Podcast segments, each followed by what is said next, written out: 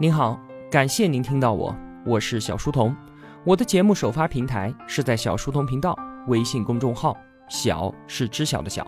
为了方便您收听往期节目，所有的音频我也会更新到喜马拉雅之类的各大音频平台。那如果想与我们互动交流的话，请在公众号内回复两个英文字母 QQ，我会把交流群推送给您。小书童将常年相伴在您左右。我们正在解读《文明之光》，作者吴军。这一期节目啊，是我们解读《文明之光》的最后一期了。在解读这本书开篇的时候，我们说到了吴军博士他看待人类文明的一个很有意思的观点，就是说啊，和宇宙的历史相比，我们人类实在是太年轻了，以至于年轻的我们就像个孩子一样的不懂事，这也是很正常的。我们最不懂事的表现，就是长期以来都是用暴力、用战争在解决问题。你我这一代人都是生长在和平年代，对于战争的残酷真的是难以感同身受，甚至让我们产生了世界本来就是这个样子的错觉。但其实啊，在我们的历史上面，战争、纷争、动乱才是常态，而这样不懂事的后果，自然就是生灵涂炭、文明倒退。不过啊，话又说回来，我们依然应该对人类的未来充满信心，因为我们终究会长大，终究会变得成熟起来。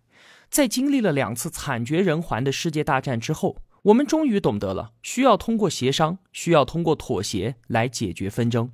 为了达到这个目的，一个给全人类增加福祉的组织诞生了。这就是我们今天要说的故事——联合国的诞生。联合国一九四五年成立。但是在此之前呢，想要通过一个国际组织来协调各国之间的关系，来避免战争的设想，其实啊，在一战之后就已经提出来了。提出他的人是一个被大家称之为“书呆子”的政治家，美国的第二十八任总统伍德·威尔逊。威尔逊这个人毫无疑问是所有美国总统中最具有学者特点的一位。他在约翰霍普斯金大学拿到了政治学博士。之后呢，担任普林斯顿的校长。他在任期间啊，帮助这一所近代私塾一样的教会学院完成了向现代大学的转变。威尔逊对于普林斯顿大学的历史来说，就相当于有路易十四才有现代法国，有杰弗逊才有现代美国一样，影响极其的重大。他作为政治学的权威，在担任了八年的校长之后，一九一零年当选了新泽西州的州长，从此呢，正式步入政坛。两年之后，他就成功当选了美国总统。又过了两年，爆发了第一次世界大战。威尔逊对于当时的世界格局和一战爆发的原因，有着他自己的深入思考。他认为说啊，这就是秘密外交和军事结盟的结果。同盟国和协约国这两个军事集团的形成，它就是秘密外交的产物。而且呢，他们继续采用秘密外交的方式来解决问题和试探对方，这就让本来可以在谈判桌上解决的纷争，演变成了非要到战场上面去一较高下。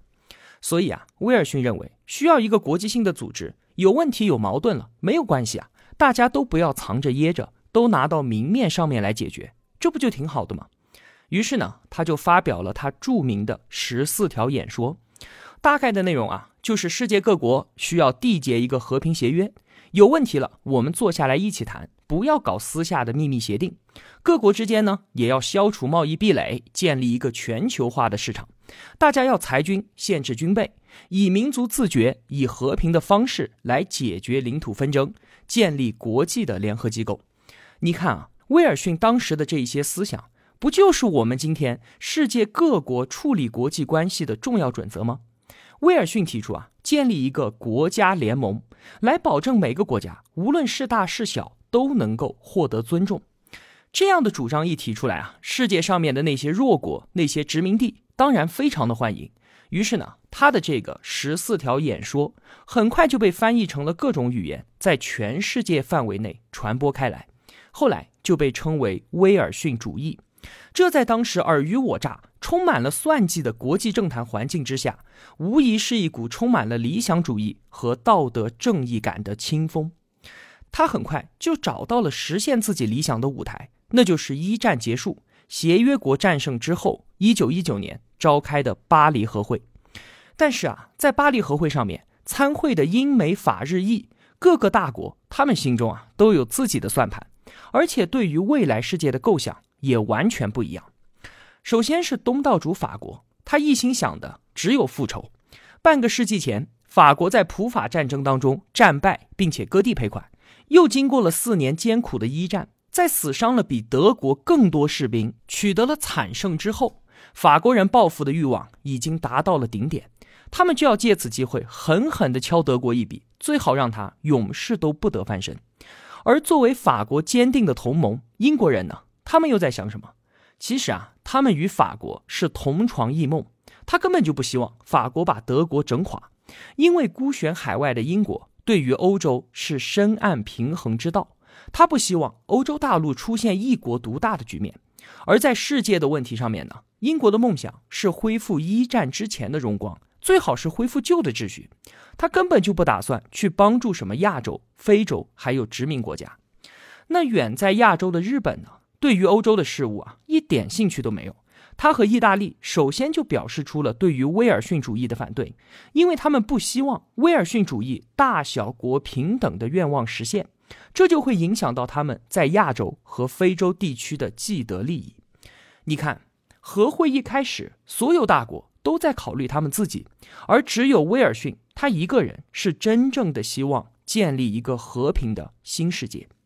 那在这样的大环境之下，他的设想显得过于理想化了。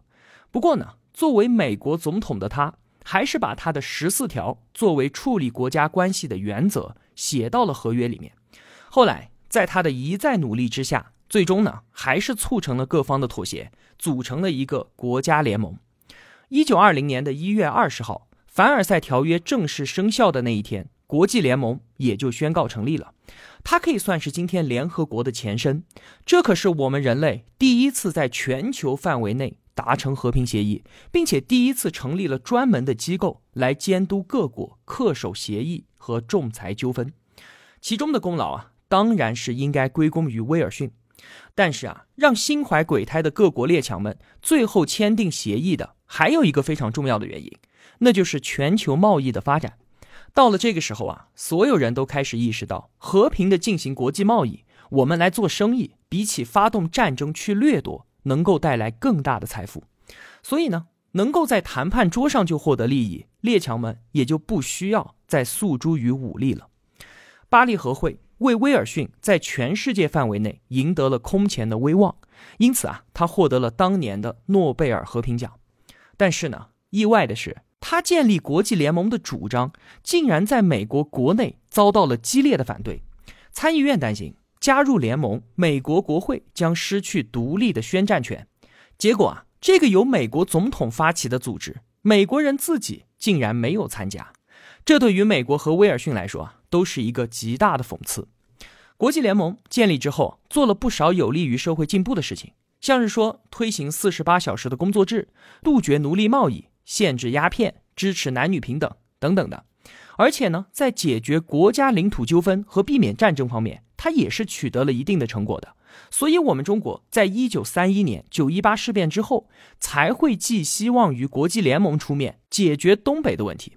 但是啊。这个组织还是不太成熟，因为经验的缺乏和没有武装力量，对于那些不讲理的大国，在很多时候除了强烈谴责之外，还真就是束手无策。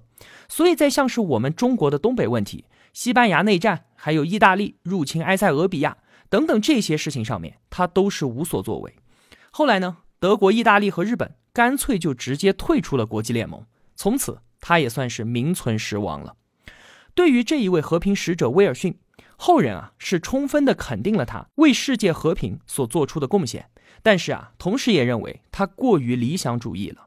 国家与国家之间的合作是建立在利益的基础上的。当时缔约国各怀私心，国际联盟还没有强大到可以通过一定的手段来压制住各国之间的分歧。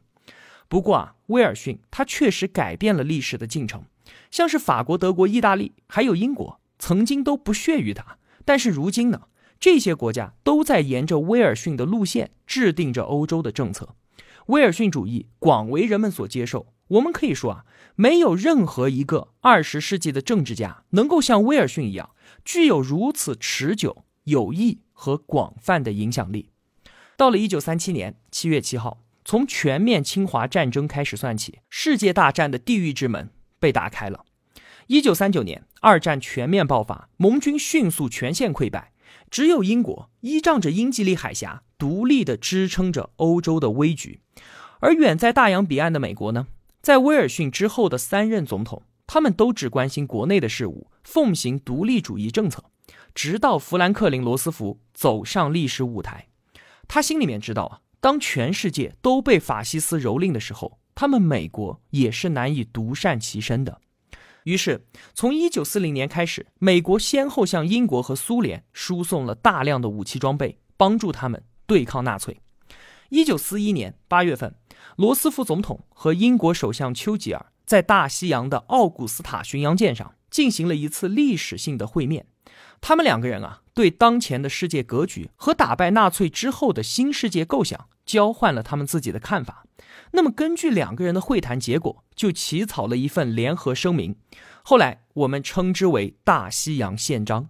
它只有区区的一页纸，这并非是两个大国之间的什么正式条约，只是罗斯福和丘吉尔这两位大国元首希望未来新世界的建立能够以此为基础。《大西洋宪章》和威尔逊主义啊，可以说是高度的一致。这两位巨头希望建立和平、自由的世界，他们相信。所有国家为了实现这一目标，都必须放弃使用武力。他们不希望看见任何与人们意志不符的领土变更。他们希望促进所有国家在经济领域之内的充分合作，以促成全世界范围内的经济进步和社会保障。这一份宪章啊，它并不存在什么法律效益，但是它在当时的影响可谓是极其的重大。为什么呢？因为它给所有苦苦支撑的同盟国带来了希望。就在二战最最艰苦的时候，罗斯福和丘吉尔他们两个正在憧憬一个和平的未来世界，正在憧憬一个基于道义和真理的国际组织的成立。一九四一年十二月七号，美国被卷入到战争，但是美国的参战并没有马上扭转战局啊，同盟国可以说依然是苦不堪言，而就是这样的痛苦。让所有人获得了一个共识，就是在法西斯的暴政被消灭之后，各国都希望能够重建和平，人民可以安居乐业、自由生活。所有人对于大西洋宪章建立了共识。短短的一个月之后，美国、英国、苏联还有我们中国的代表聚集到了一起，签署了联合国家宣言。这是联合国这个名词第一次被使用。随后，总共有四十六个国家参与签署。虽然说啊，二战这个时候所提出的联合国与之前我们说的威尔逊倡议的国际联盟，在性质和理念上面有很多的相似之处，但是这个时候世界各国对于建立联合国的接受程度是远远高于当时的国际联盟的。为什么会这样呢？其实答案非常简单，就是时代变了。第二次世界大战让全世界都吃尽了苦头，所有国家都知道通过战争来解决问题的巨大成本。和灾难性的后果是所有人都无法承受的，他们自愿的、迫切希望有一个国际组织来解决他们之间的纠纷。之前的国际联盟啊，很大程度上是依靠威尔逊一个人建立起来的。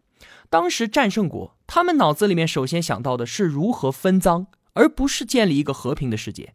而且啊，最具讽刺的就是我们之前说的，美国他们自己都没有加入其中。而现在呢，联合国则是所有国家在饱受战争的痛苦，并且当时还没有把握能够胜利结束这场战争的时候，所有人对于未来世界的一致憧憬，它是所有国家积极的、主动的想要去促成的。其中啊，特别值得一提的是，联合国的基本框架能够在二战结束之前就谈的差不多，这很大程度上是靠罗斯福这个人务实的精神。要知道啊。二战期间，美国的工业生产能力可是超过了全世界其他国家的总和，他为盟国提供了大量的武器装备。所以呢，罗斯福在联盟中所说的话、所倡导的东西，自然是相当的有分量。但是啊，即便如此，他为了能够达成协议，在很多问题上依然做出了重大的让步。这主要是体现在对于苏联的让步上面。像是说啊，关于联合国会员资格的问题和常任理事国否决权的问题，其中的细节呢，我就不再赘述了。总之，相比于威尔逊的理想主义，罗斯福在外交上体现出了极大的灵活性和现实性。对于苏联的关系以及我们中国共产党的关系，他都是一直本着合作的精神。为了能够让未来的联合国在处理大国事务的时候能够具有权威性，他知道啊，绝不能够将苏联和社会主义阵营排斥在外。他为联合国的建立所做出来的努力，确实是难能可贵的。在所有的准备工作都做得差不多了之后，一九四五年的三月份，之前四十六个签署了联合国国家宣言的国家受到邀请，在美国旧金山参与联合国制宪会议。但是啊，非常遗憾的是，会议通知发出去没过多久，为世界反法西斯事业和成立联合国都做出了极大贡献的罗斯福总统。突然去世了，他既没有看到二战的最终胜利，也没有看到他呕心沥血缔造的联合国的诞生，这确实非常的令人遗憾。到了一九四五年四月二十五号，这个极具历史意义的一天，来自五十个国家的代表齐聚美国旧金山，讨论签署联合国宪章。这一次讨论会议的规模之大，时间之长，过程之复杂，在世界外交史上都是空前的。总共有八百多名外交官和三千五百多名工作人员参加了这次会议。他们在旧金山讨论协商了两个多月。如果说啊，英国的大宪章是在国王、贵族还有教士这些传统阶层之间达成了一致，美国宪法呢是在一国之内的各个州之间达成了一致，那么今天我们所说的联合国宪章，可以说是在大国的推动之下。在当时世界上绝大多数国家之间达成了一致，因此联合国宪章的制定，在我们人类文明史上是一件非常非常重要并且值得肯定的事情。它反映出了我们在全球范围内开始懂得通过协商而非使用暴力来解决问题。一直到一九四五年的十月二十四号，宪章才被所有的签字国批准通过。至此啊，联合国算是正式的成立了。当时啊，美国著名的慈善家小约翰·洛克菲勒拿出了八百五十万美元，买下了纽约曼哈顿岛东部的一片一百亩的土地，捐给了联合国作为总部的地址。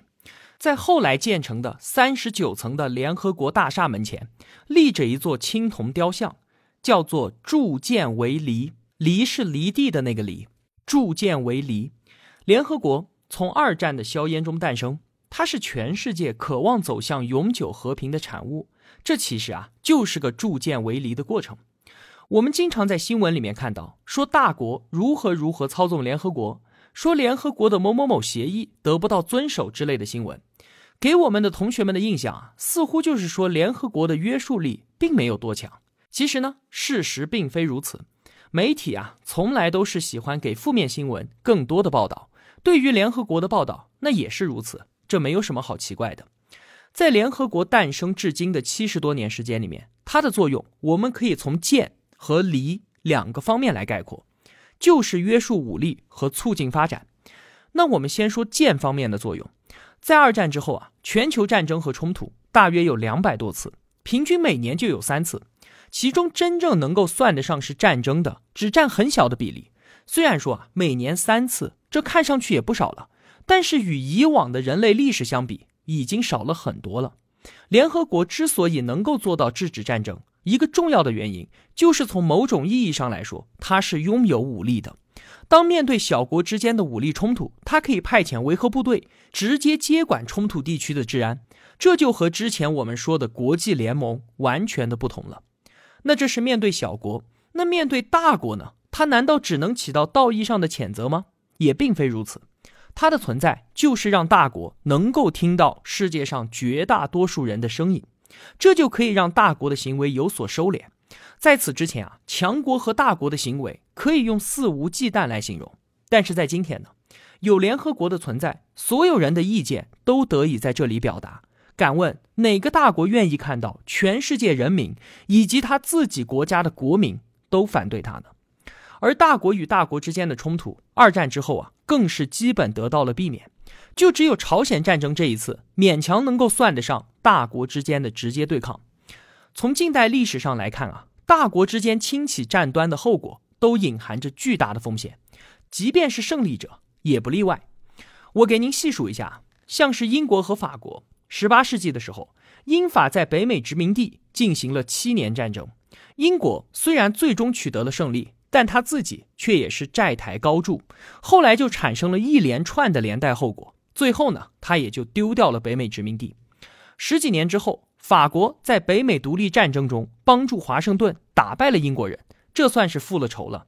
但是啊，这件事也加速了他们自己。波旁王朝的灭亡，那德国和法国呢？普鲁士在普法战争中完胜，给法国增加了五十亿法郎的巨额赔款，想让法国再也抬不起头来。这结果就导致了法国对于德国的极度仇恨。那风水轮流转啊，四十年之后，法国翻身起来，打败了德国，他自然也要榨干千疮百孔的德国身上的每一块马克。这又导致了后来纳粹的兴起。所以呢？现在大家在谈判桌上讨价还价，索要利益，这可比捏着拳头上战场要好的太多了。我们中国的已故外交家吴建民先生，就是一位非常懂得以和平解决争端的有识之士。他曾经多次说啊，打架这是三岁小孩就会的事情，会打架有什么了不起的？在谈判桌上讲理，让别人服你，才是有水平的表现。而正是因为。各国都有像吴建民先生这样的外交家，才使得很多的冲突得以避免。在冷战结束之后呢，国家之间因为意识形态上的对立而产生的矛盾和冲突已经大大的减少了，但是因为宗教矛盾所导致的恐怖主义却是日渐的猖獗，这已经成为了整个世界挥之不去的阴霾。进入到二十一世纪之后，以美国九幺幺事件为标志开始。联合国在维护世界和平上的作用，主要就是体现在反恐活动上。那么，联合国的作用除了铸剑之外，还有就是为离。简单的说一下吧，比较有代表性的呢，就是制定并且领导签署了《世界人权宣言》、消除种族歧视公约、消除对女性歧视公约。从这些公约的名字，我们就可以直接的看到联合国在这些地方的努力方向。前面我们有提到啊，我们人类进入到二十世纪之后，懂得制止武力的一个重要原因是经济的发展。那要在全世界范围内实现共同繁荣和可持续的发展，这需要所有国家展开合作，并且对于全球的环境进行保护，对于资源合理的使用。为此呢，联合国也制定了很多的公约。比较有代表性的呢，像是联合国国际海洋公约，还有保护环境、防治污染的二十一世纪议程等等的。在经济发展上啊，联合国主要是救援那些经济发展落后的地区，而这些事情确实是无法通过资本本身的力量可以完成的，因为单纯从经济回报的角度来看，对于这些地方的投资，在短时间内是根本无法获利的。但是经济发展上的不均衡就可能产生动荡，那联合国就在世界银行的帮助之下，正在照顾和帮助着这些地方。我们在新闻上经常看到说，对非洲贫困地区的各种援助，基本上呢都是联合国它在主导的。还有一点呢，我想特别的说一下，就是相比于很多国家的政府，联合国的运作效率是非常之高的。它的会费收入每年不到三十亿美元，这个数字相当于世界排名一百六十多位的马尔代夫或者是百慕大的 GDP 水平。而且联合国相当的清廉，工资开支在所有开销中的占比非常的低，它的绝大部分开销都是用于维护世界和平和发展上。可以说啊，联合国成立至今，它的运转都非常的成功。那么说到这里。我们可以稍微的总结一下今天的这期节目了。我们觉得人类自己是兼具了天使和恶魔两面的。尽管在很久之前我们就意识到和平相处可以比战争带来更多的好处，尽管任何时期都不缺乏和平主义者，但是啊，却一直就没有建立起一个大家都认可的组织来解决纠纷，来避免战争。两次世界大战让全世界都满目疮痍。威尔逊。他倡导的国际联盟最终的确没有成功，但是在他的影响之下，各国的政治家们开始意识到啊这种组织的必要性和可行性，最终呢才有了大国牵头，通过谈判和妥协创立的联合国。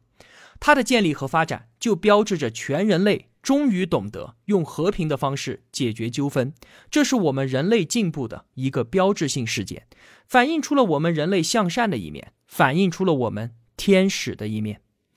本期节目呢，是解读《文明之光》的最后一期了。